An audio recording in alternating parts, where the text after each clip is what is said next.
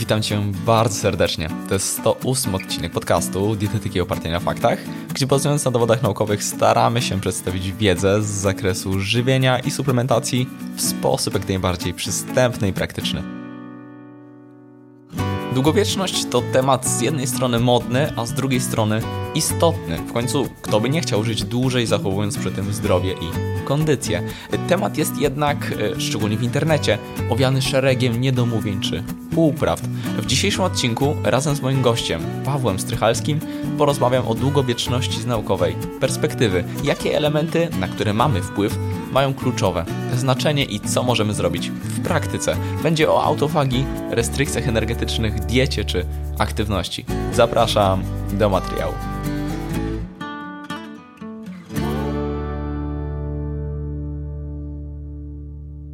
Cześć, witaj Paweł. Cześć Radku. Przez co się proszę słuchaczom. E, jestem dietetykiem, który głównie specjalizuje się w, w zaburzeniach metabolicznych, a, a głównie jeśli mówimy o takim aspekcie, aby zminimalizować ryzyko komplikacji tych chorób, albo też ich pojawienia się, związane oczywiście z biologią starzenia, która jest moją wielką, ale to wielką miłością. I właśnie, właśnie z tego powodu Cię zaprosiłem do podcastu w tematyce długowieczności. O długowieczności dzisiaj porozmawiamy. Mam wrażenie, że jest to trochę z jednej strony kontrowersyjny temat, z drugiej trochę popularny temat, często poruszany i też mam wrażenie, że poruszany z perspektywy e, różnych, dziwnych, e, trochę alternatywnych e, sposobów próby wydłużenia sobie życia, czy poprawy jakości życia w starszym wieku. Natomiast chciałbym dzisiaj z Tobą porozmawiać o tych kluczowych aspektach związanych z tym, co faktycznie ma znaczenie E, dla długowieczności i co możemy z tym zrobić. Czyli niekoniecznie to, co jest takie modne, e, ale to, co faktycznie działa. E, natomiast, żeby przejść w ogóle do tego tematu płynnie, to zacząłbym od pytania, czym właściwie jest długowieczność. Jakbyś mógł rozwinąć, bo w sumie jest to niby proste. Każdy może sobie wyobrazić i raczej rozumie, o co chodzi z długowiecznością, ale mm, wydaje mi się też, słuchając Twoje treści, że nie jest to takie proste, jak mogłoby się wydawać. Więc czym właściwie jest długowieczność? Wydaje się proste, ale definicji jako takiej naukowej to, to nie ma jednej. Znaczy, jest ich kilka i one są w miarę, w miarę blisko siebie, ale można powiedzieć, że jest to dynamiczny proces, na który wpływa szereg rzeczy. Mm, ja je troszkę, e, troszkę przedstawię e, w uproszczony sposób, bo to będzie styl życia i czynniki środowiskowe, i to są te najbardziej modyfikowalne rzeczy, plus e, nasz genom, a właściwie nie tylko nasz, bo również naszej mikrobity, czyli bakterii, które żyją w nas, ale również bakterii, które są na nas, e, genom jądrowy, czyli ten, który przeważnie o nim, o nim, o nim się myśli, oraz genom mitochondrialny. Więc te wszystkie rzeczy, jak czynniki środowiskowe, których jest bardzo dużo, nasze wybory, plus to, co, mm, co, co jest zapisane w genach bakterii, które z nami obcują w naszym, e, w, naszym mitochondrium, czyli tym relatywnie, relatywnie małym, małym genomie, bo on zawiera pełna 17, 17 tysięcy par zasad. Dla porównania 3 miliardy 3 e, miliardy e, par zasad jest w naszym jądrowym genomie. I połączenie tych wszystkich rzeczy daje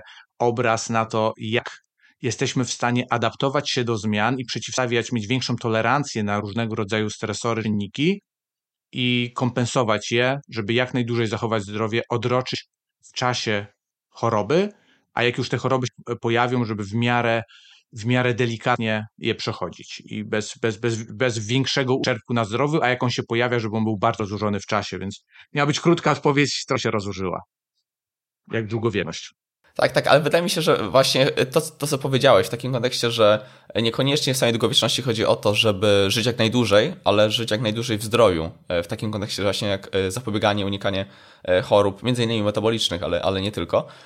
I to jest ważne, natomiast rozpocząłeś też temat, o który chciałem zaraz zapytać, czyli co, co odpowiada za tę długowieczność, czy wiemy w ogóle, co odpowiada za tę długowieczność. Wspomniałeś o tych czynnikach modyfikowalnych i niemodyfikowalnych, natomiast po części y, może to wynikać z obserwacji na populacjach długożyjących, y, prawda? W sensie mamy jakieś elementy wspólne, które, które wynikają z tych y, populacji długożyjących, z których możemy skorzystać, rozmawiając o, o kolejnych aspektach?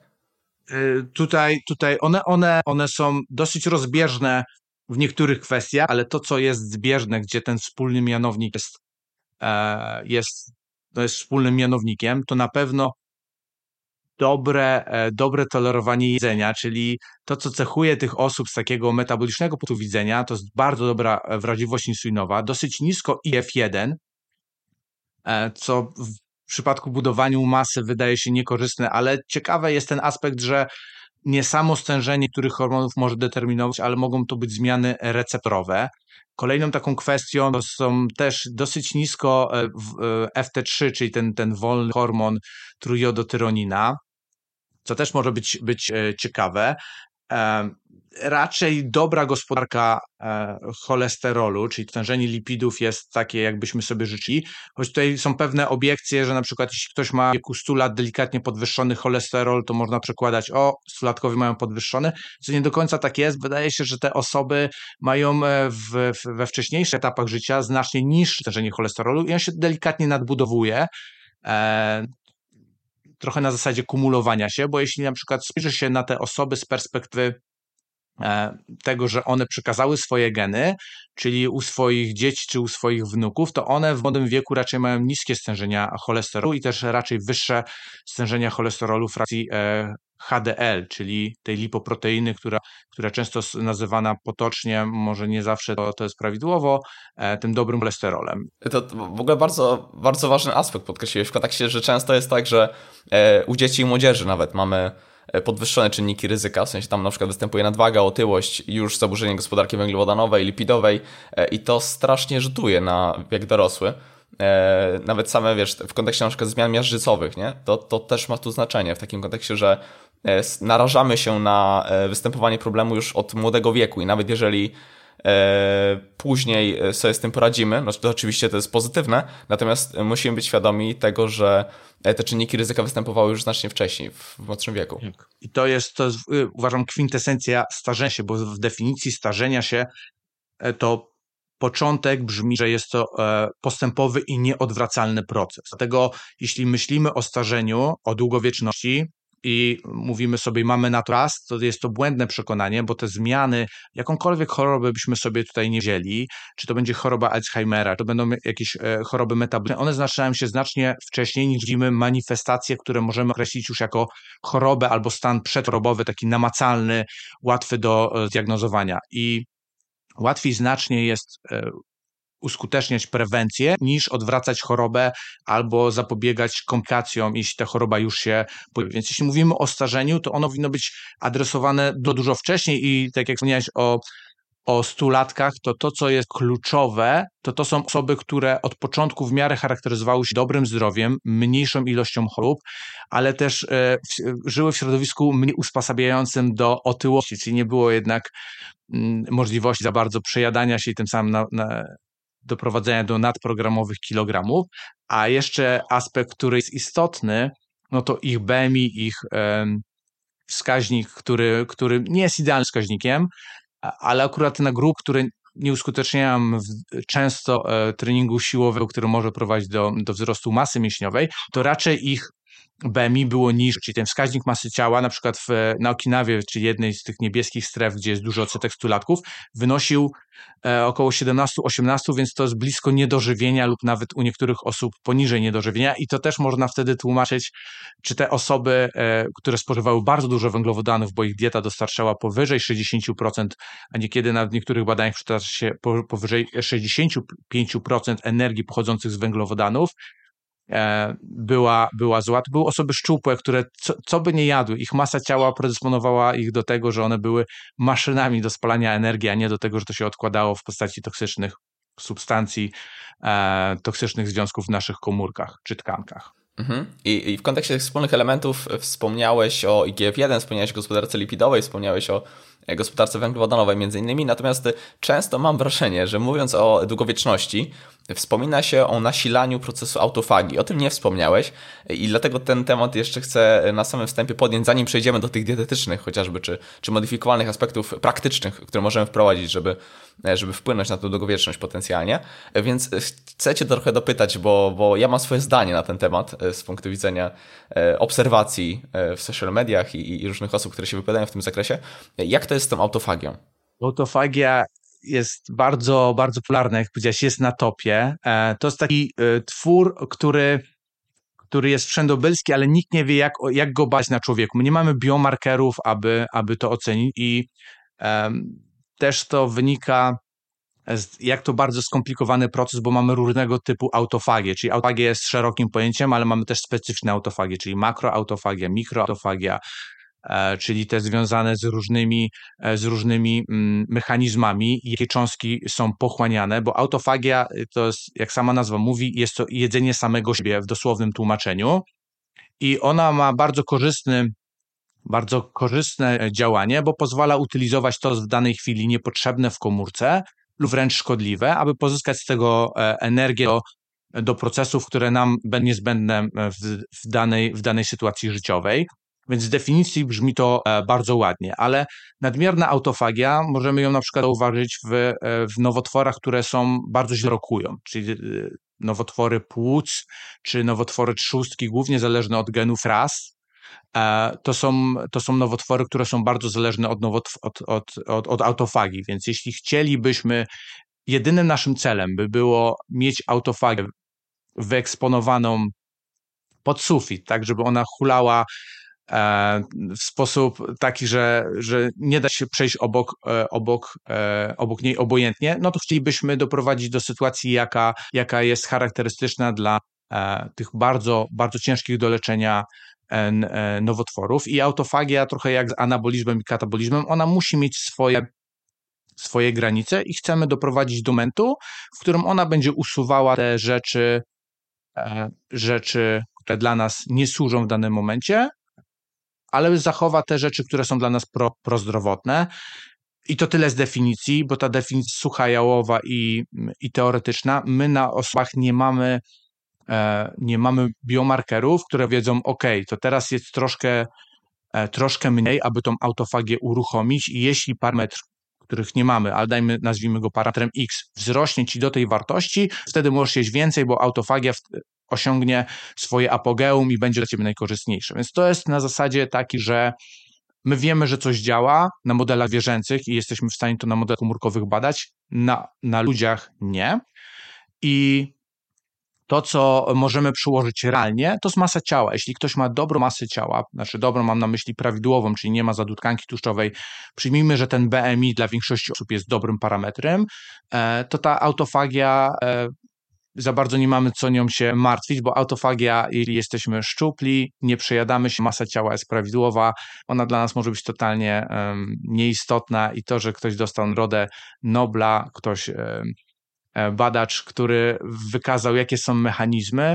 E, on wykazał to na drożdżach więc, i wykazał tylko te mechanizmy, a nie, że to w nadmiarze czy eksponowanie tego jest dla nas korzystne. I to też trzeba mieć na uwadze, że to są jak na razie puste hasła w przenoszeniu na nas. Na, na nas, czyli na ludzi. No właśnie, może być ta cienka granica między faktycznie zbyt dużym nasileniem procesu autofagii. Zresztą nadmierna autofagia e, może być powiązana z w ogóle z przedwczesnym starzeniem się, nie tylko e, z przedłużaniem starzenia się. Jest, jest tak, że e, sporo jeszcze na ten temat nie wiemy, a i mam wrażenie, podobnie zresztą jak ty, że, że słysząc ekspertów z internetu, którzy używają słowa autofagia, to praktycznie zawsze w pozytywnym tego słowa znaczeniu, zachęcając do różnych, e, czasem dziwnych interwencji, e, często zresztą żywieniowych, chociaż e, bez wątpienia no, też mówimy tutaj o żywieniu, bo jesteśmy w podcaście dietetycznym, natomiast no, nie jest to proces zależny tylko i wyłącznie od żywienia, prawda?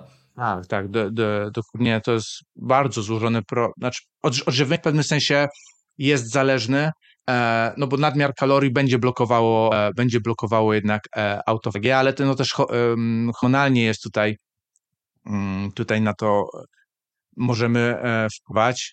Oczywiście w taki sposób e, negatywny, bo możemy jeść bardzo dużo w przypadku, jak to jest w przypadku cukrzycy typu pierwszego, brak insuliny tą autofagię będzie uruchamiał e, w wielu tkankach, ale też autofagia może być specyficzna dla różnych tkanek i na przykład na modelu zwierzęcym nieraz wykazano, że jeśli się zablokuje geny autofagii, tam były przeważnie tak zwane geny związane z autofagią ATG, ATG5, ATG7, więc te, te zwierzęta nie miały zdolności do, mm, do tego, żeby ta autofagia zasła, czyli już na tym wstępem inicjacji autofagii e, ona została wyeliminowana, to co się okazało, że jeśli te myszy nie jadły przez kilka godzin, one umierały, więc on musiał dosyć często dostawać pokarm, bo one nie były w stanie wykorzystywać tego, co zostało w komórkach zgromadzone aby pozyskiwać energię, ale w przypadku, jeśli tym myszom dawało się, e, to były też badania na szczurach, dawało się często, często jedzenie, e, to te myszy umierały po trzech miesiącach, czyli relatywnie, mm, znaczy dosyć, dosyć szybko, przeważnie żyją około dwóch, ponad dwa lata myszy laboratoryjne i umierały z, z powodu chorób jak choroba Alzheimera, czyli było duże nagromadzenie mm, w tkance, w neuronach różnego rodzaju metabolików niekorzystnych, agregatów białowych. E, więc możemy powiedzieć, że szczególnie w tych, tych tkankach, e, w tych komórkach, które są postmitotyczne, które nie mają już zdolności do, do dzielenia się, czyli no nasze neurony, e, tak tyle, ile ich mamy, tam już jest dosyć, nie mamy zbyt dużej zdolności do tego, aby, aby, aby one się dzieliły. Potem mm, to te, te tkanki są najbardziej narażone na to, że ta e, brak autofagii będzie najmniej korzystnie wpływał, a co się też okazało, na przykład wątroba nie miała tutaj zbyt, e, zbyt dużo patologicznych zmian, co ciekawe, bo jakby, jakby większość osób miało obstawiać, to by obstawiało, że wątroba będzie tutaj miała największy problem, a tak się nie działo. Mhm. E, to po prostu krótko jeszcze podsumuję z tą autofagią, żeby to dobrze brzmiało. Generalnie faktycznie w normalnych warunkach autofagia ogranicza i opóźnia starzenie. Mamy na to dowody w szczególności na modelu zwierzęcym czy, czy, czy modelu komórkowym. E, natomiast e, to, o czym wspomnieliśmy, wspomnieliśmy czy to wspomnieliśmy właściwie, że, że nie mamy biomarkerów w kontekście, w kontekście ludzi i ciężko jest tym zarządzać, w sensie ciężko optymalizować autofagię z punktu widzenia różnych interwencji, które są niekiedy pro, proponowane, więc nie wiemy, czy różnymi interwencjami, które, że niby mają nasilać autofagię z punktu widzenia promocji niektórych, niektórych strategii przez ekspertów internetu, czy sobie po prostu nie zaszkodzimy, bo ciężko jest tym e, w, obecnie przynajmniej na, na aktualny stan wiedzy jakoś sensownie zarządzać. Natomiast, e, żeby zarządzać, czy wpływać w ogóle na tą długowieczność, to do tego tematu jako najważniejszego chciałbym w dzisiejszym podcastie przejść. E, dlatego wspomniałeś o czynnikach modyfikowalnych i, i, i genomie naszym, więc z w praktyce po prostu mamy przede wszystkim wpływ na to, na te czynniki modyfikowalne, między innymi na żywienie. Dlatego e, pragnę Cię zapytać, jakie elementy e, są, na które mamy wpływ e, i mają kluczowe znaczenie z punktu widzenia długowieczności. No, tutaj, tutaj nie, ma, nie ma jednej prostej odpowiedzi. Dieta powinna się składać z takich elementów, które nie będą prowadziły do, do nadwyżki kalorycznej i nadmiernej ciała. Jeśli spojrzysz się na na osoby długo żyjące to są raczej szczup osoby i ich zakres e, zakres, właśnie ten wskaźnik masy ciała nie jest zbyt wysoki. Na przykład w populacji włoskiej to, to średnio było 20, 22. E, dla, dla Japonii to było nawet niżej, tak jak wspomniałem, około 18. E, dla, dla Szwedów to było wyżej, 24. Tutaj też możemy już od razu się ukrywać, że e, ten wskaźnik masy ciała jest wyższy e, w tych rejonach, gdzie jest zimniej. Jak w Szwecji jest zimniej, jest bardziej na północy i ten wskaźnik masy ciała był, był wyższy. Co charakteryzowało te, te, te wszystkie populacje, to na pewno regularność i nieprzejadanie się przed snem. Na dużej grupie e, to są fakt badania retrospektywne, ale włoskie badania wykazały, że osoby, które utrzymywały post nocny dłuższy, czyli jadły mniejsze kolacje i, i ten post postnocny wynosił przynajmniej 12 godzin, e, ale nie więcej niż, niż bodajże 14, miał mniejsze ryzyko chorób neurodegeneracyjnych. E, więc to też jest ciekawe, że to kiedy jemy ma ogromne znaczenie. Wydaje się, że osoby długowieczne czy to robią naturalne, czy to jakieś inne czynniki wywołały, ale raczej nie jedzą dużo przed snem, a w pierwszej części dnia spożywają większą, e, większą ilość kalorii.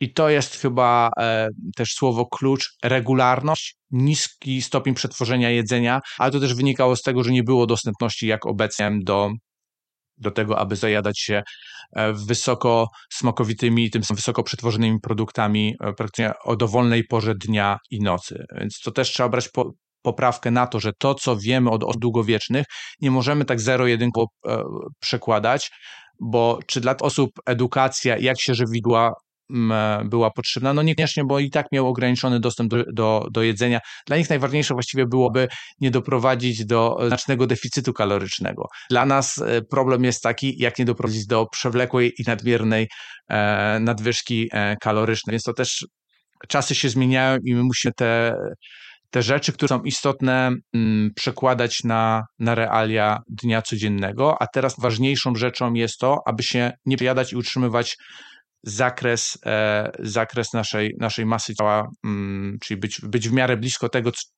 żeby, żeby ten wskaźnik mm, BMI był, był, był blisko tych wartości wzorcowych, czyli gdzieś e, poniżej 25 by było idealnie. Mhm, tam w ogóle wspomniałeś o, o bardzo ciekawej rzeczy, w takim kontekście, że E, czasami e, mam, się spotykam się czasami z takimi argumentami odwołującymi się do przeszłości, do, do ludzi pierwotnych, że na przykład oni nie mogli jeść regularnie, biorąc pod uwagę dostępność do jedzenia. E, natomiast tutaj pragnę podkreślić od razu ze swojej strony, dam inny argument, mianowicie to, że nauka się rozwija i dzisiaj mamy dowody na to, że jedzenie regularnie E, jedzenie regularnie też nie oznacza, że cały czas, tak? Tylko tu chodzi o zachowanie pewnej regularności, czy między innymi ten wzorzec, o którym wspomniałeś, czyli spożywanie większej ilości energii w pierwszej części dnia i ograniczenie jej na, e, na drugą część dnia, e, przynosi korzyści, tak? I to mamy, mamy na to dowody i, i obserwacyjne, i eksperymentalne. Więc w obliczu nowych dowodów wiemy, że otwórzmy się po prostu na naukę, wiemy, że e, to może przynieść korzyści, nawet jeżeli mamy na to jakieś argumenty e, historyczne. No wiesz, odwołując się trochę do historii, jest tak, że e, średnia długość życia kiedyś była no, znacznie mniejsza, tak? A, I to jak, jeśli mielibyśmy się tak odwoływać też do, do tego, jak było, no to kiedyś kobiety więcej rodziły, więcej, więcej rodziły dzieci.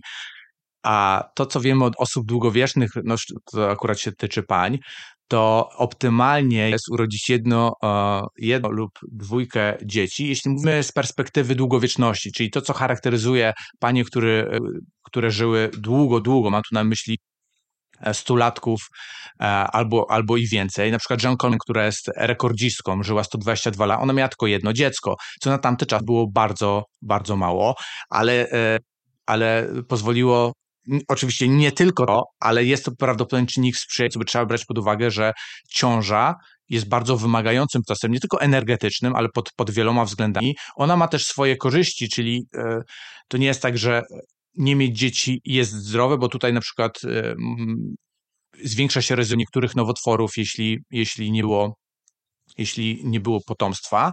Czyli to jedno, dwójka dzieci okazuje się dobre dla długowieczności, ale Jean Calment jest tak przykładem, który można rozstrzygać trochę z uśmiechem na na ustach, bo napaliła przez 96 lat swojego życia, a żyła 122 lata, więc... To też kolejny e... argument właśnie na tej zasadzie, tak, że mamy dowody silniejsze, znacznie silniejsze dowody niż pojedynczy przypadek, tak, osoby, która żyła długo i paliła pierosy przez większość życia. E, tutaj nie możemy tego przekładać e, na, jako czynnik e, zwiększający, znaczy poprawiający, przynoszący korzyści z punktu widzenia długowieczności, bo mamy silniejsze dowody na to, że jednak palenie papierosów tej długowieczności nie sprzyja. A i tutaj jest też ciekawy psychologiczny, psychosomatyczny aspekt, bo Jean Calment, jak ona się urodziła w 1875 roku, zaczęła gdzieś palić papierosy, się, e, są, że, że w wieku 21-22 lat, to na tamten czas papierosy nie były uznawane jak coś złego. I to też jest kolejny aspekt, że jeśli my coś robimy e, i wierzymy, że coś nam szkodzi, możemy mieć bardzo zdrowy posiłek, ale zastanawiamy się, ile tam e, toksycznych dla nas środków ochrony roślin. Oczywiście z uśmiechem na ustach mówię toksycznych, a, a i, i potem doprowadza to do sytuacji, że co byśmy nie jedli, to uważamy, a i tak wszystko jest złe, to, to nie będzie wpływało na, na nas pozytywnie, a nasze myśli wpływają na, również na naszą fizjologię. I w, wśród stulatków nie było wcale mało osób, które, które paliły. Tu są różne dane w zależności od, od, od populacji, ale też tłumaczy się to często tym, że to nie było tak jak teraz, że jeśli kupuje się paczkę papierosów, to tam od razu jest informacja, ile w tym jest złego, jakie nowotwory to może powodować. I te zdjęcia też są traumatyczne. Ja tu nie chcę wybierać, e, nie chcę wybierać, broń Boże, palenia papierosów, ale e, to, co chciałbym, żeby mocno wybrzmiało, że nasza wiara, nasza psychika ma ogromny wpływ i teraz jeśli ktoś zaczyna palić, to nie ma szansy, aby z jakiegoś źródła nie dotarło do niego, że palenie papierosów jest złe. Palenie papierosów obok naciśnienia tętniczego to prawdopodobnie są dwa najprostsze do modyfikowania czynniki, które wpływają na nasze zdrowie. Ale wracając jeszcze właśnie do tych, do tych 100 lat palenia papierosów, to przez większość życia jak palili, to oni mogli być nieświadomi, że to jest dla nich toksyczne. Dla nich to była chwila odprężenia, a nie tylko chwila odprężenia, ale gdzieś tam jeszcze z tyłu głowy mogło być, jak mam na coś umrzeć, to przynajmniej umrę e, z przyjemnością, z paleniem papierosów. Ich, I dla nich prawdopodobnie palenie papierosów kojarzyło się z jednym, z kawą, z lampką wina i z czymś pozytywnym, z, z rozmowami i tylko z tym. Z niczym ponad to. Jeszcze kardiolog całkiem niedawno, bo kilka dekad, dekad temu nie mieli wątpliwości, że palenie papierosów może być nawet pozytywne, a na pewno nie jest negatywne. Okej. Okay. Ciekawy w ogóle temat. Natomiast wracając do, do meritum, do tych elementów na które mamy wpływ, mają kluczowe znaczenie z punktu widzenia długowieczności, to, to wspomnieliśmy o nieprzejadaniu się, tak unikaniu nadmiernej masy ciała. E, wspomnieliśmy o spożywaniu energii przede wszystkim w pierwszej części dnia i unikanie jej e, wieczorem czy w nocy, przynajmniej ograniczanie jej e, w, w, wraz z tokiem dnia. No i oczywiście o papierosach. Czy są jakieś inne jeszcze elementy, które uznałbyś za fundamentalne z, z tego punktu widzenia? Na pewno dieta, która nie dostarcza nadmiernej ilości białka. I tutaj nadmierna ilość białka to jest temat dosyć wątpliwy, bo jeśli te osoby się bardzo dużo ruszały, to, to, to, to, to białko mogło być dla nich w mniejszych ilościach i tak zabezpieczeniem, że traciły tej masy, masy mięśniowej. E, czyli tak jak jest oporność na insulinę, to prawdopodobnie jest coś takiego jak oporność e, na ilość spożywanego białka, czyli osoby otyłe, które się nie ruszają, potrzebują dostarczyć go więcej, aby aktywować te szlaki e, syntezy białek mięśniowych te osoby na pewno nie spożywały zbyt dużej ilości, e, ilości białka. To jest, to jest coś, co, co, co, co też jest w miarę w miarę charakterystyczne. Jest jakaś wartość w praktyce, czy to na przykład na kilogram masy ciała, e, której warto było, bo w sensie no wiem, że nie ma na to silnych dowodów, tak, żeby podać konkretną teraz wartość ją rzucić, bo może zależeć między innymi, jak wspomniałeś, o aktywności fizycznej, e, ale czy jest jakaś wartość, której warto byłoby nie przekraczać z, z, z tego punktu no, widzenia? No, czy jakaś wartość, e, nawet jak mamy badania, które mówią o dużym spożyciu białka, że ono nie sprzyja negatywnie, to teraz mamy jakby te, te, te, te dwie kwestie, które też poruszaliśmy przed chwilką, czyli styl życia się zmienił. Te osoby charakteryzowały się tym, że dużo się ruszały, więc ta masa mięśniowa miała duży bodziec do tego, aby, aby wiadomo, że e, może zacznę od, od, tej strony, że mam dwa mechanizmy, żeby tą masę mięśniową zachować, to ruch i spożycie energii, i spożycie głównie, e, głównie białka. I te osoby e, ruszały się w, w, może nie trenowały crossfitu, nie przerzucały ciężarów, ale codziennie ruszały się dosyć, dosyć dużo, czyli czy to był rower. I to jest, to, to jest druga charakterystyczna cecha, więc jak zmierzyć u nich tą um, aktywność fizyczną niezwiązaną z wysiłkiem, czy to w tych niebieskich strefach, to, to te osoby się bardzo, bardzo dużo, e, dużo ruszały i to mówimy o chodzeniu po schodach, o kowaniu się wnuczkami, o, o różnego rodzaju też nawet ćwiczeniach, bo na przykład na Kinawie to, to były różnego rodzaju sztuki walki czy tańce, e, to to jest bardzo charakterystyczne i wydaje się, że około 1 gram e, na kilogram masy te osoby spożywały, nawet w wielu przypadkach to było delikatnie poniżej tego, ale jest tutaj też taka pewna ciekawostka dotycząca glicyny, czyli aminokwasu, który, który, którego nie musimy wcale dostarczać z z dietą, bo jest to e, aminokwas endogenny, czyli nasz organizm ma możliwość produkowania jego i okazuje się, że, że ta, ta dieta często charakteryzowała się wyższym wyższym spożyciem glicyny. Tutaj przekładając to też takie na modele korkowe czy zwierzęce, e, glicyna nie ma dużej zdolności do wydłużania życia na modelu zwierzęcym, ale ma i jest to powtarzalne w wielu badaniach, między innymi w takim złotym standardzie, tak zwanym ITP, to jest Intervention Testing Program, e, to glicyna e, wykorzystywana w tym badaniu, to badanie jest o tyle ciekawe, że tam myszy są heterogenne, czyli one się różnią od siebie, co jest korzystne, bo e, odzwierciedla nasze społeczeństwo. Nie każdy z nas jest taki sam, mamy różne warianty różnych genów. A druga kwestia ważna w tym badaniu to jest na dużych grupach i też w trzech różnych niezależnych laboratoriach. Jedno jest w Michigan, drugie jest w Florydzie i trzecie e, trzecie jest w Teksasie i tam też wykazano, że glicyna potrafiła wydłużać, wydłużać życie zarówno u samic, jak i samców, bo to też nie jest takie, mm, takie, mm, te, takie zawsze, zawsze zero-jedynkowe, jakby się mogło wydawać, więc te różnice płciowe też, te, też występują. I to jest, uważam, też piękny model, bo dużo takich nie mamy, że co wiemy od osób długowiecznych plus to przełożenie na, na model zwierzęcy okazało się, mm, okazało się tutaj prawdziwe. Jakie są mechanizmy, to jest najlepsze, że dalej nie wiemy. Glicyna e, jest jednym z, ze składowych aminokwasów glutationu i to może być jeden, jedna z przyczyn. Glutation, bardzo silny antyoksydant e, w naszym, w naszym ustroju, który nasz organizm potrafi produkować i on z wiekiem spada, więc dostarczenie glicyny tutaj może być kluczowe. E, glutation się składa właśnie z glicyny, z cysteiny i z glutaminianu.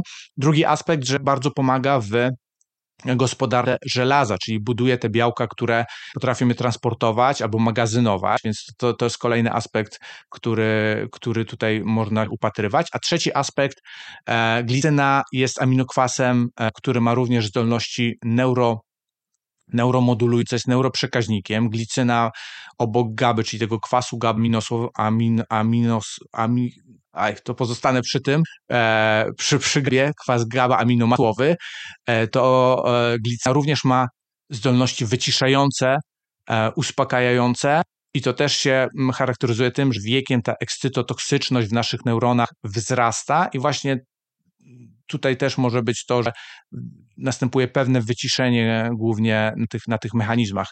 Więc e, to są tylko spekulacje, co powiedziałem, ale wiemy, że to się przekłada realnie na to, że to może być korzystne. Okej, okay, to ja mam z punktu widzenia, e, jaki wspomniałeś, mam dwie kwestie do poruszenia. Pierwsza dotyczy sarkopenii, bo z jednej strony mamy dowody na to, że nieco większe ilości białka e, spożywane w średnim i, i późnym wieku mogą zmniejszyć ryzyko sarkopenii. Czyli tutaj mamy tak z jednej, z jednej strony to ryzyko sarkopenii, a z drugiej strony tą długowieczność, tak?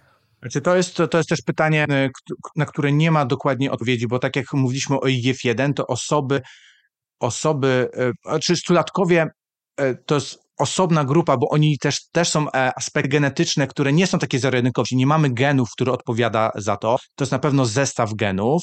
Są bardzo ciekawe geny, jak na przykład kloto, który jest dosyć, ma złożone działanie, ale jedna z jego, z jego wersji, tak, tak, tak zwany allel, L, e, odpowiada e, za modyfikację genów receptorów dla insuliny i IGF-1 i on często występuje u stulatków i on też potrafi neutralizować negatywne inne czynniki e, genetyczne. A wracając stricte do pytania, to stulatkowie na przykład też się charakteryzowali często niż IGF-1, ale niekoniecznie mniejszą masą mięśniową czy mniejszą siłą. Więc tutaj prawdopodobnie te inne rzeczy mogą e, na to determinować i jak aktywność fizyczna, to też może być to, że teraz te zalecenia, te zalecenia na przykład dla stulatków, które musieli się urodzić na początku XX wieku, już mogą totalnie nie być dla nas adekwatne, bo my siłą rzeczy większość czasu siedzimy, gdzie te osoby większość czasu się ruszały. I to, jeśli byśmy się zapytały, zapytali tych osób, czy one są aktywne fizycznie, one by prawdopodobnie odpowiedziały, że nie, bo dla nich to jest jakby naturalna, e, naturalna kwestia, to tak jak sportowca po karierze pytamy, czy on trenuje, on powie, że nie, a co drugi dzień pójdzie na tą godzinkę pobiegać czy na, na rower, ale dla niego to nie jest trening, bo on przez większość życia trenował 5-6 godzin dziennie, a ta aktywność fizyczna jest bardzo, bardzo ważna i nawet ją przekładając na taki model e, nasz dzisiejszy, często się mówi, że sport to zdrowie, ale sport wyczynowy już niekoniecznie, co dane naukowe temu jak najbardziej przyczą i mamy tutaj świetne świetne, e, świetne dowody w postaci kilku prac. Ja sobie pozwolę przytoczyć jedną, która była opublikowana e, kilka lat temu i ona uwzględniała ponad 15 tysięcy e, medalistów Igrzysk Olimpijskich, czyli monitorowała ich od, od Igrzysk w Atenach, od nie tych, nie tych, o których większość osób teraz może pomyśleć, ale od roku 1896 monitorowano medalistów Igrzysk Olimpijskich i okazuje się, że w stosunku do, do grupy kontrolnej żyją dłużej, około pra, o, o, prawie 3 lata, tam bodajże było 0,8 e, roku. Jest to duża różnica, tym bardziej, że w tamtych czasach, czyli jeśli myślimy sobie o początku XX wieku, e, ta, ta długość życia nie była aż, aż, aż, tak, e, aż, aż taka e, jak, jak jest obecnie, więc to jest kolosalna różnica. Oczywiście E, możemy to też rozkładać bardziej na czynniki pierwsze na tą aktywność, czyli aktywność, która była o charakterze bardziej wytrzymałościowym lub mieszanym. E, tutaj była jeszcze większa różnica niż w stosunku do, mm, do sportów, gdzie, e, gdzie to było siłowe czy, czy nie było tego elementu e, wytrzymałościowego. Tutaj też możemy na, powrócić do tego, e, co najczęściej się podnosi w aspekcie długowieczności, to na poziomie komórkowym to są mitochondria, które z jednej strony produkują energię, a z drugiej też dają wiele e, substancji, które są, pełnią rolę sygnalizacyjną w komórce dla, dla prawidłowego funkcjonowania. E, to chciałem tutaj e, przejść trochę do aspektów e, trochę bardziej praktycznych, w takim kontekście, żebyśmy zaproponowali coś. Taki chciałbym, żeby ten podcast trochę miał wydźwięk. Natomiast aktywność tu ma znaczenie i do tej aktywności chcę zaraz przejść, ale trochę wrócę się z tematem, bo o to jeszcze nie zapytałem w kontekście tej glicyny. Czy tutaj mamy jakieś takie, czy dałbyś jakieś praktyczne zalecenia, jak na przykład zwiększyć to spożycie glicyny z dietą, żeby zwrócić na szczególnie na ten aminokwas uwagi? Czy są jakieś produkty szczególnie bogate akurat mm. właśnie w glicynę? Wydaje się, że, e, że dla nas to nie będzie aż takie, takie, takie proste, bo większość tych badań są jednak e, w miejscach, e, które mają dostęp do produktów, które naturalnie są zasobne w glicynę.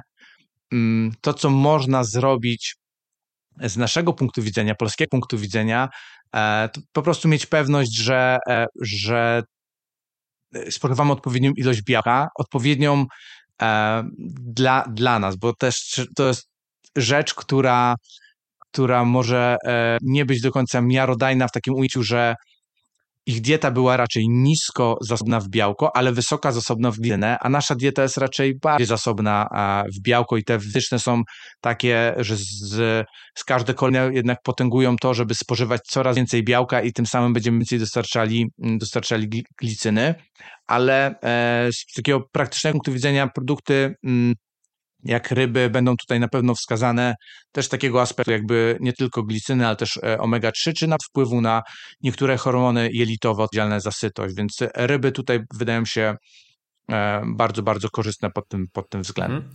Okej, okay. E, i w kontekście aktywności fizycznej, to chciałbym trochę podsumować ten aspekt, czyli z jednej strony mamy tą aktywność dnia codziennego, czyli żebyśmy dbali o to, żeby za dnia być po prostu aktywnym, robić przerwy od siedzenia, nawet jeżeli mamy E, pracę siedzącą, a z drugiej strony dbać o tą aktywność e, sportową.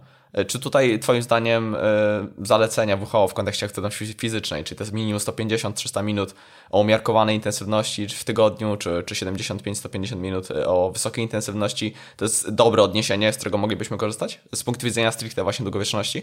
Stricte z długowieczności wydaje się i te, te badania z tą każde publikowane to potwierdza. Im więcej, tym lepiej. Więcej, oczywiście, jeśli ktoś w ogóle nie trenuje, no to dla niego wprowadzenie pół godziny w tygodniu będzie już dobrym rozwiązaniem i stopniowo to budować, ale tak jak możemy sobie mówić o dietach, czy o różnego rodzaju czynnikach, czy o to, czy papierosy o tyle skracają, to w zależności od populacji e, te wnioski czasami będą troszkę inne, z racji tego, że może mieć niesamowicie usposobienie genetyczne tego, czy inne czynniki mogą sprzyjać jego długiemu życiu w zdrowiu. E, to jest pewna część długowieczności, która no, w każdym badaniu na różnych populacjach zawsze daje ten sam wynik, to jest VO2 max. Im ktoś ma większy pułap tlenowy, czyli ktoś ma większą zdolność układu naczynowo-sercowego do przenoszenia tlenu do mięśni, te mięśnie są w stanie ten tlen wykorzystywać, tym ryzyko śmierci w ciągu rok, dwóch, pięciu, dziesięciu jest mniejsze. E, I to jest e, coś, co warto pielęgnować e, w młodzieńczym życiu, w życiu też dorosłym, czyli zdolność, nasze zdolności tlenowe do, do wysiłku. Możemy to osiągnąć na wiele sposobów, czyli czy to będzie rower, czy to będzie bas, czy to będzie bieganie, triatlon, nie ma to większego znaczenia. Ważne, aby się ruszać i czasami e, czasami się, e, się zmęczyć, bo im na serce będzie zdrowsze i tutaj powtórzę, e, tak jak możemy dyskutować, czy dieta XY jest lepsza od diety A, czy B, czy C, to tutaj pewnie znajdziemy wiele rzeczy, które nie będą wcale ze sobą tożsame, a nawet mogą być przeciwstawne w zależności od tego, jakie ktoś ma przekonania to VO2 max zawsze wychodzi jako ten prognostyk y, długiego i zdrowego życia, czyli aktywność powinno być jej na tyle dużo, abyśmy byli w stanie następnego dnia wstać i czuć się dobrze i, e, i ten dzień wykorzystać tak, jakbyśmy chcieli, e, bo badania e, tutaj mówią, że od 300 od 300 widać już znaczne, od 300 minut tygodniowo wysiłku widać już większe jeszcze korzyści, czyli że te zalecenia mogły być nawet większe, a nie pamiętam jaka jest ta górna granica, ale e, ona była dla mnie ekstremalnie duża.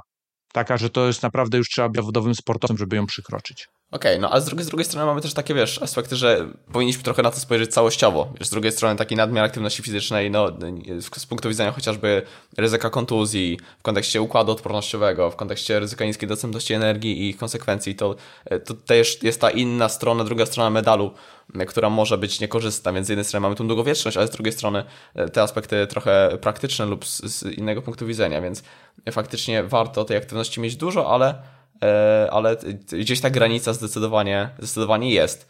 Natomiast y, chciałbym Cię jeszcze w kontekście tej aktywności zapytać o trening siłowy. Tutaj mówimy o, o, o pułapie tlenowym, o VO2 max, ale jak jest z treningiem siłowym? Czy on też y, pod tym kątem, na przykład połączenie treningu siłowego i, i wytrzymałościowego pod tym kątem przynosi jakieś dodatkowe korzyści? Pewnie tak. E, tutaj jest mało, tak jak wspomniałem, to jedno badanie, to tam wyszło, że sporty mieszane, czyli które miały elementy w sobie siłowym i wytrzymałościowym, również były w tym, e, tym korzystniejszym rokowaniu, jeśli chodzi o długo życia wśród sportowców. Więc na pewno, na pewno tak. E, co mnie osobiście bardzo, e, bardzo gdzieś w środku mierzi, to często ten fakt, że ktoś mówi, ale jaki trening jest lepszy? Tutaj prawdopodobnie tak jak, e, jak ze wszystkim, że to nie jest, to nie jest zero-jedynkowe, że coś jest czy coś jest dobre, tylko warunkowe jest dobre, czy ziemniaki są dobre. No, są jak najbardziej dobre, mam wysoki indeks sytości, ale czy budzić się o pierwszej w nocy i zajadać ich dwa kilo, to już niekoniecznie czy, czy zawsze będą korzystne? No nie, nie zawsze. I podobnie, podobnie z treningiem, tak jak wspomniałeś, że trenowanie czy różnego rodzaju konsekwencje negatywne oczywiście z tego mogą wynikać. Ja, e, jako że to też nie jest takie łatwe do monitorowania, szczególnie wśród amatorów, ja zawsze, e, jak mówię, jaka jest najprostsza rada, żebyś następnego dnia rano wstał i się czuł w miarę dobrze. Jak będziesz miał jakieś oczywiście bolesności mięśniowe, e, to nie jest wielki problem, i one nie umo, e, nie uniemożliwiają tobie normalnego poruszania się. Więc jeśli jesteś w stanie następnego dnia e, być, być sprawnym, tylko fizycznie, ale też intelektualnie, bo wiadomo, że nadmierna, nadmierny wysiłek również tutaj e, upośledza nasze, męczy też układ, układ nerwowy, no to, to znałeś pracę, która jest na ten moment dedykowana tobie idealnie. E, więc dobór tego jest jak najbardziej korzystny. E, trening siłowy, e, wracając do pytania, to trening siłowy jak najbardziej też może być korzystny, tym bardziej, że e, wspomniana sarkopenia czy dynapenia, czyli strata masy mięśniowej, czy no, głównie siły mięśniowej, bo to masa mięśniowa odzwierciedla siłę mięśniową, ale to siła mięśniowa jest tym największym determinantem, te, czy, czy czy ktoś będzie e, dobrze się starzał, czy nie. I co jest e, bardzo interesujące a propos starzenia się organizmu, to po 65 roku życia złamanie e, jakichkolwiek kości znacznie zmniejszy przeżycie, szczególnie jeśli mówimy na przykład o, o, o złamaniach dużych kości. I tutaj bardzo z tym koluje siła uchwytu, bo jeśli ktoś się potknie po, powyżej 65 roku życia i ta siła uchwytu jest słaba, to jest mała szansa, że on w stanie będzie się zasekurować, złapać czegoś, i tym samym uniknie e, uniknie upadku. To jest pierwsza kwestia. A druga kwestia, ćwiczenia, które koordynacyjne, na przykład skakanie skakańce, również potrafi poprawić koordynację, szybkość reakcji e, i tym samym ta osoba, jak potknie, będzie w stanie drugą nogą na przykład szybciej się podeprzeć. I to są rzeczy, które, o których rzadko się mówi, ale te wszystkie testy u osób starszych, jak siadanie na krzesło, wstawanie, tempo, E, tempo chodzenia, e, jak ile jest w stanie wytrzymać w jakiejś tam pozycji izolowanej, e, to też są bardzo, a to bardzo ważne czynniki, bo możemy sobie mówić o diecie, ale jeśli ktoś ma masę mięśniową niewystarczającą, no to będzie się mniej ruszał, niż mniejsze zdolności motoryczne, mniej chodzenia do ludzi, mniej wychodzenia do ludzi też mniejsza stymulacja naszego mózgu do dyskusji, do rozmowy, bo to też jest bardzo, bardzo ważna część zdrowego starzenia albo utrzymywania e, zdrowia. Czyli finalnie dążymy do tego, żeby być po prostu sprawnym. Z jednej strony mieć, e, dbać o ten układ tlenowy, e, wysiłki tlenowe, żeby y, móc podbiec na autobus i się, i się tym nie, tak bardzo nie zmęczyć. Z drugiej strony dbać o siłę uchwytu, y, z trzeciej strony być po prostu sprawnym, zwinnym w takim kontekście y, refleksu. To wszystko ma znaczenie, więc różnorodna aktywność fizyczna pod tym kątem wydaje mi się, że wypada, wypada świetnie. I kontynuując elementy, na które mamy wpływ i mają kluczowe znaczenie, to chciałem jeszcze zapytać o tak, wzorce żywieniowe. Tak powiedzieliśmy o nieprzejadaniu się, o, o, o tak wracając stricte do żywienia, o nieprzejadaniu się czy o spożywaniu większej ilości energii w pierwszym pierwszej części dnia, a jak z jakimiś konkretnymi wzorcami żywieniowymi? Czy tutaj mamy jakieś e, dowody na, e, że konkretne e, strategie żywieniowe, czy konkretne wzorce, czy diety są pod tym kątem korzystne? Jakbyśmy mieli, jakbyśmy mieli wybierać, to, mm, to ta dieta na pewno nie jest zasobna w dużej ilości produktów odzwierzęcych. To jest jedna kwestia. E, druga kwestia, ona jest zasobna w produkty prebiotyczne. Czyli tak, żeby, żeby też, wiesz, nie wszyscy, nie wszyscy słuchający wiedzą, czym są produkty e, prebiotyczne. E, prebiotyczne, czyli takie, które karmią nasze bakterie jelitowe.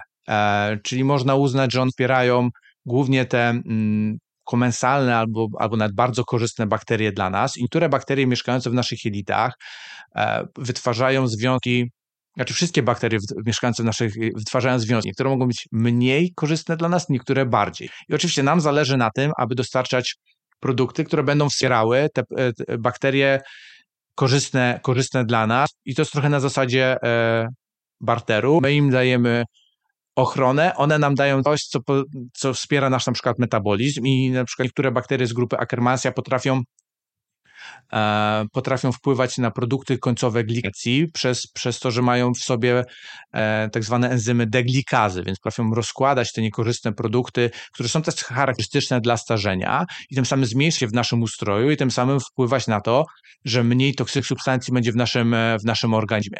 Mm, więc to, co, to, co taki wspólny mianownik, jaki można wyciągnąć z tych diet, to one na pewno nie doprowadzają do przejadania, czyli czyli bazują na tym, że ale to jeszcze, jeszcze chwilkę, pociągnę, chwilkę pociągnę tą żywność e, prebiotyczną. Czyli z jednej strony mamy e, różnorodne źródła e, błonnika pokarmowego, czyli różnorodne owoce, warzywa, zboża, rośliny strączkowe, orzechy, pestki, nasiona.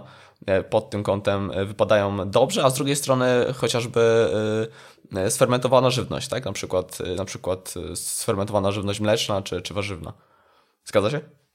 Tak, tak, to, to, to tak, to, to też jest e, te, te, te, te fermentowanie osobom e, w zamierzchłych czasach pozwoliło to, że coś miało większą znaczy większy, dłuższy termin przydatności, więc to było korzystne. Okazało się, że to jest również korzystne dla, e, dla zdrowia jelit i układu pokarmowego i tym samym e, nas. I e, to, to, to, to jest prebiotyczne. Też wracając do aktywności fizycznej, e, ja bardzo lubię podkreślać, że aktywność fizyczna też ma zdolność prebiotyczną, czyli ona wspiera te bakterie, głównie produkujących e, e, kwas e, maślan, czyli, czyli kwas tłuszczowy, który kami nasze komórki, komórki jelitowe. E, I te osoby, tak jak, tak jak wspomniałeś, po pierwsze jadły lokalnie, jadły sezonowo, I to też jest taka koncepcja w długowieczności, którą zaproponował Walter Longo, że warto jeść w miarę zbliżone produkty do tego, co jedli nasi rodzice i nasi dziadkowie, bo, bo po, po nich też w dużym stopniu odziedziczyliśmy e, mikrobiotę. Albo jej taki, tak jak, tak jak każdy z nas ma indywidualne linie papilarne, które są unikowe dla niej, to, to, to mikrobiota również będzie się charakteryzowała tym samym i co tutaj jest dosyć istotne, e, to żeby nie odbiegać za bardzo tego. To nie jest problem, że my będziemy mieli awokado czy jakieś inne produkty, ale jeśli ta dieta składa się tylko z jakichś tropikalnych rzeczy, z którymi e, mamy od niedawna kontakt, mm, to możliwe, że to nie będzie dla nas najlepsze. Ja mówię możliwe, bo ja nie mam twardych dowodów i nie ma na to twardych dowodów takich, że możemy powiedzieć w 100%, że tak jest. Wydaje się to rozsądne. Mamy pewne przesłanki, że jeśli się wyjeżdża do, do zupełnie do innej kultury i je się inne rzeczy, te osoby raczej cieszą się gorszym zdrowiem niż ich przodkowie, ale na pewno to nie, wpływ, to nie jest tylko wpływ tego, że zmienili system żywienia, bo prawdopodobnie większość rzeczy w swoim życiu musieli e, zmienić, musieli się dostosować do nowego, e, do nowego otoczenia, ale tak, oparta na owocach, warzywach sezonowych, świeżych, lokalnych, na pewno będzie tutaj, tutaj wsparciem. I trochę sobie przyczymy, bo E, ty chyba, Radku, podobnie jak ja, często polecasz e, mrożone e, owoce jagodowe również, które zimą niekoniecznie są naturalne, ale dalej są zdrowe.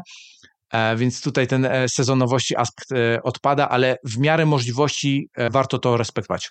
Tak, no bo mimo wszystko, wiesz, dążymy do jakichś aspektów praktycznych, tak, praktycznych zaleceń. Tutaj musimy mieć trochę równowagę między tym, co jest zdrowe, smaczne, lokalne, z którego możemy skorzystać łatwo, i, I wiesz, no i takie owoce jagodowe na przykład z uwagi na bogactwo polifenoli, no i z uwagi na między innymi smak, dostępność, łatwość przyrządzania, na przykład jako dodatek do owsianki, y, no wypada po prostu dobrze i, i z tego powinniśmy korzystać, że musimy znaleźć jakiś taki e, kompromis między tym wszystkim. Zdecydowanie tak.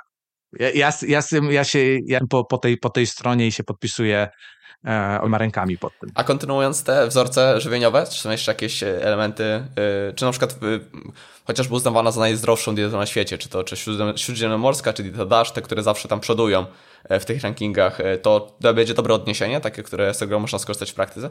Tak, jak dla, dla, nas, dla, nas, dla nas jak najbardziej. To są e, rzeczy, które, które są zdrowe, które są dobrze potwierdzone i w większości badań, e, w większości badań one wypadają bardzo, bardzo korzystnie. Mówię w większości, bo nawet jak e, e co najwyżej zdarzy się, że one nie mają wielkiego wpływu, tak? ale to tylko mówimy często w uzasadnionych, e, w uzasadnionych przypadkach i to raczej jednostkowo, więc to są diety, które, no dieta DASH e, jest ciężka bardzo do, do wdrożenia i to jest coś, co, e, co jest bardzo trudne do, do egzekwowania w, w, codziennym, w codziennym życiu.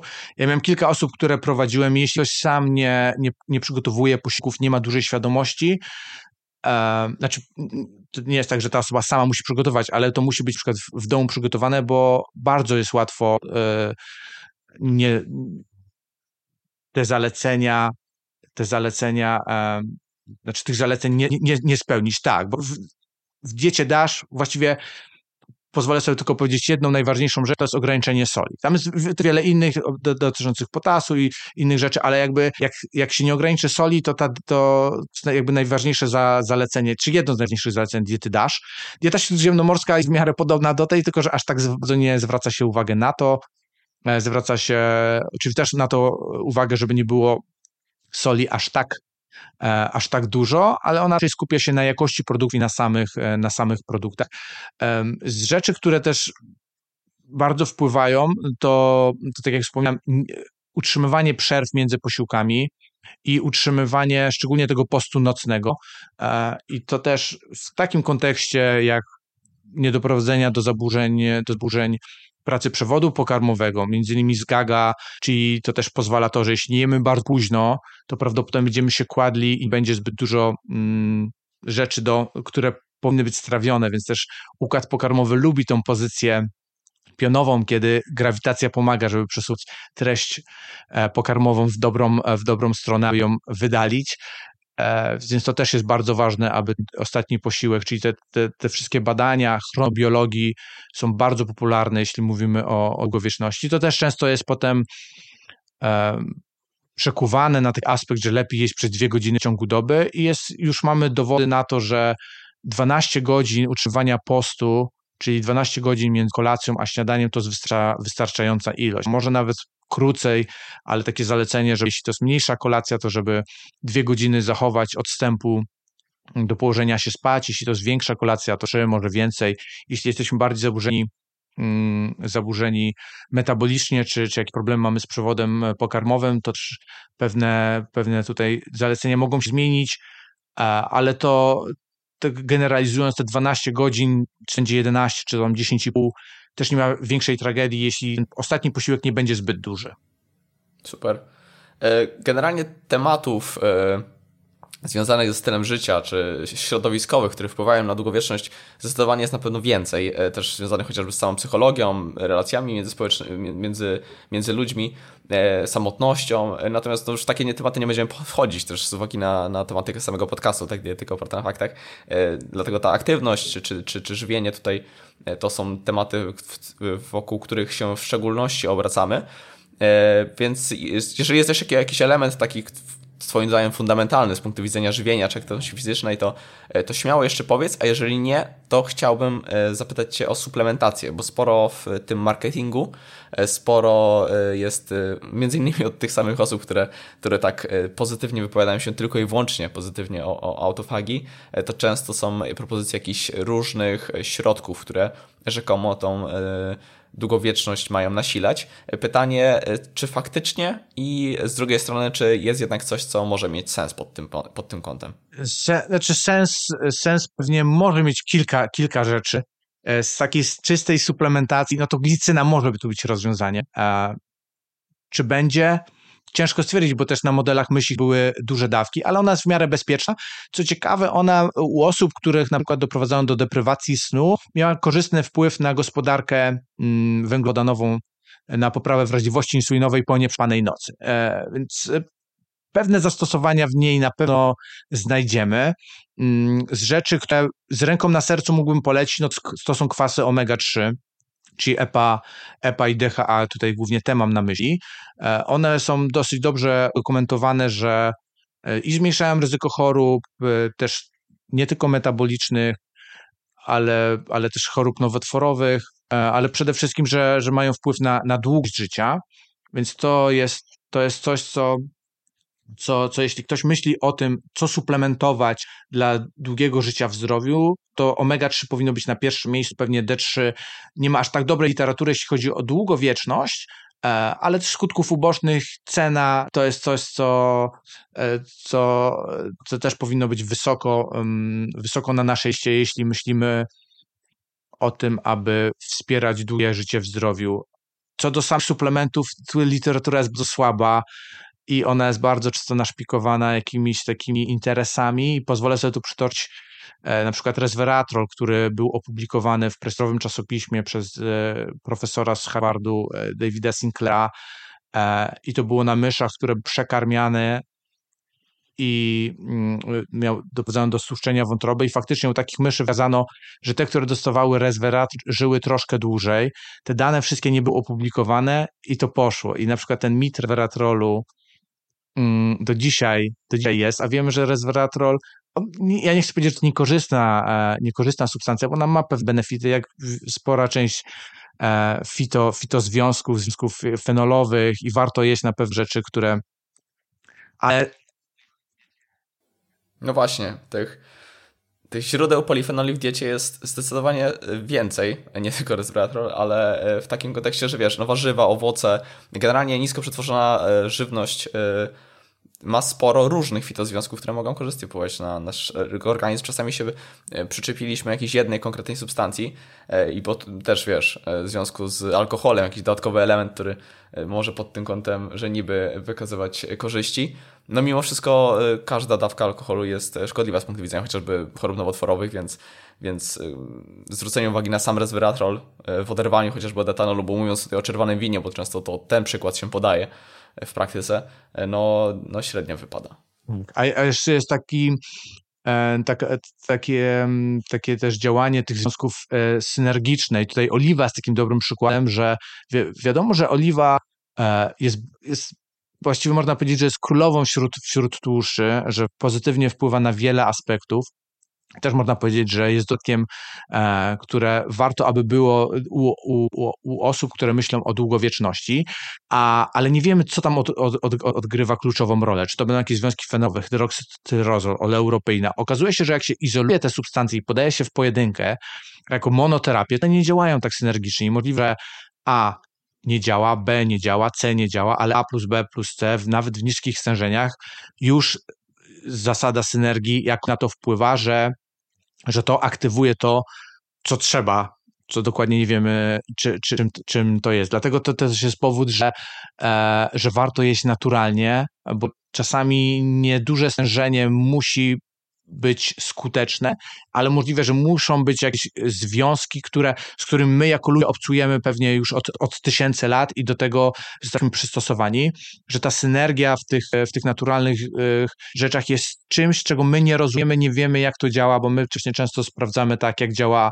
e, dany związek na, na daną przypadłość, na daną chorobę, na dane zaburzenie, a to często jest na tyle kombine kompleks, na tyle złożony, że to nie da tak się odseparować tylko e, dwóch, o, dwóch, dwóch, e, dwóch parametrów, jednej substancji, jednego parametru enzymu, żeby to stwierdzić, czy coś działa, czy, czy nie. Życie niestety nie jest aż tak proste.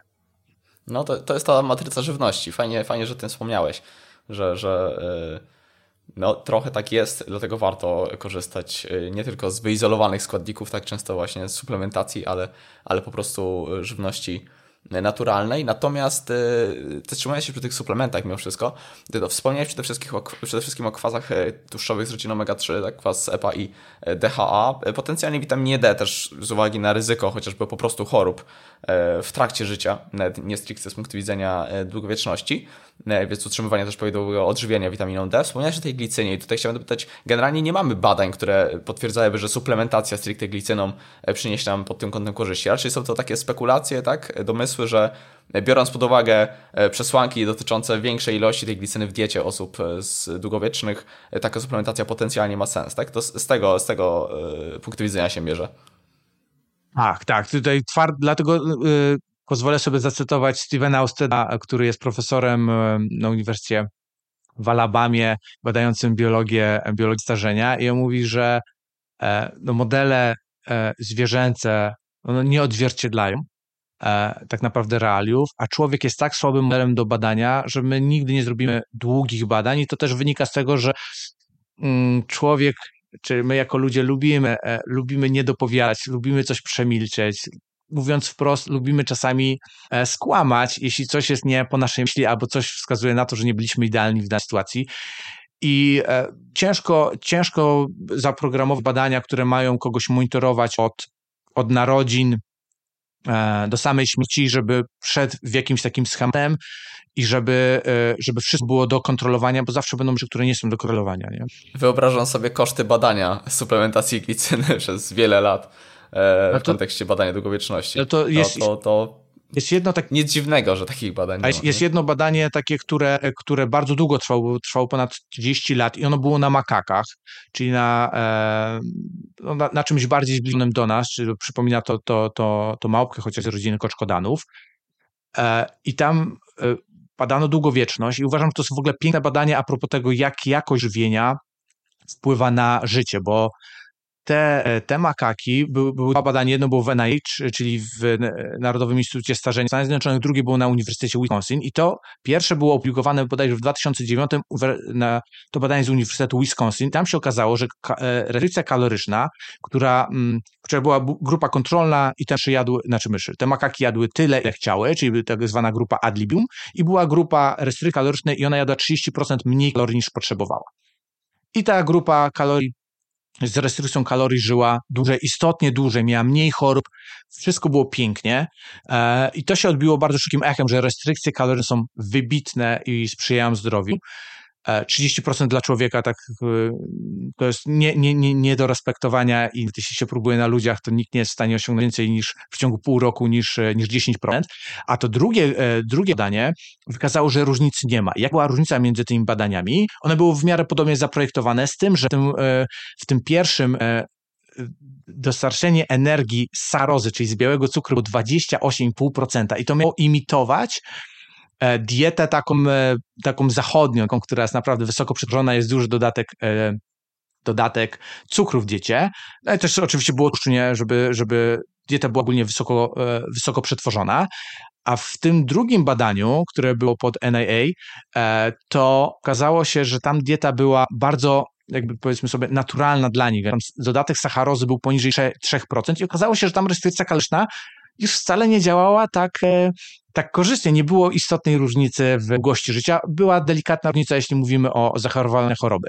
I co z tego badania można wyciągnąć? Że im bardziej jemy przetworzone jedzenie, tym prawdopodobnie deficyt kaloryczny jest dla nas lepszy. Im żyje, ży, żywimy się naturalnie, tym ten e, deficyt nie jest aż tak aż tak znaczące, a to też jest ciekawe pod tym względem, że im jemy bardziej naturalnie, tym ciężej się przyjadać, więc właściwie te wnioski są takie e, ciekawe, ale mało życiowe. Jak ktoś e, zaczyna jeść wysoko przetworzone jedzenie, no to też są rzeczy raczej ciężko mu będzie być w deficycie e, kalorycznym i to tego badania już się nie powtórzy, bo już na analnych nie, nie wolno wykonywać te, te, takich badań. Zresztą tak jak wspomniałeś, że te badania by były bardzo drogie, jak długo trwają i to też jest kolejny e, aspekt, dla którego już nikt nie chce 30 lat robić jakiegoś badania i bez takich wniosków, które, które się daje, robi się wow.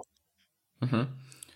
Fajnie, fajnie, że o tym wspomniałeś. Generalnie można podsumować to też w ten sposób, że e, Często chociażby z, tej, z punktu widzenia tej autofagii mówi się o tych e, restrykcjach energetycznych, postach, e, ale jest tak, że długofalowo po prostu chodzi o utrzymanie prawidłowej masy ciała, nie przejadanie się a niekoniecznie o, o utrzymywanie dużych, na przykład jak wspomniałeś, te 30% restrykcji energetycznych, e, to przy założeniu, że byś, modyfikowalibyśmy te 30%, czyli gdy ktoś traci masę ciała, to cały czas byśmy zmniejszali to spożycie energii, no to finalnie dochodzilibyśmy do sytuacji niedowagi, niedożywienia e, i konsekwencji tego, tak utraty chociażby masy mięśniowej, ryzyka sarkopenii na starość, więc też nie chodzi o właśnie takie restrykcje energetyczne doprowadzające do takiego stanu, ale raczej właśnie finalnie o nieprzejadanie się, a korzystając z nisko przetworzonej diety, opartej o różnorodne produkty spożywcze, e, chociażby zgodnie z, z modelem diety śródziemnomorskiej, po prostu e, będziemy otrzymywać e, prawidłową masę ciała, nie przejadając się przy tym, a utrzymując niewielkie restrykcje energetyczne lub spożywając po prostu dokładnie tyle, ile potrzebujemy.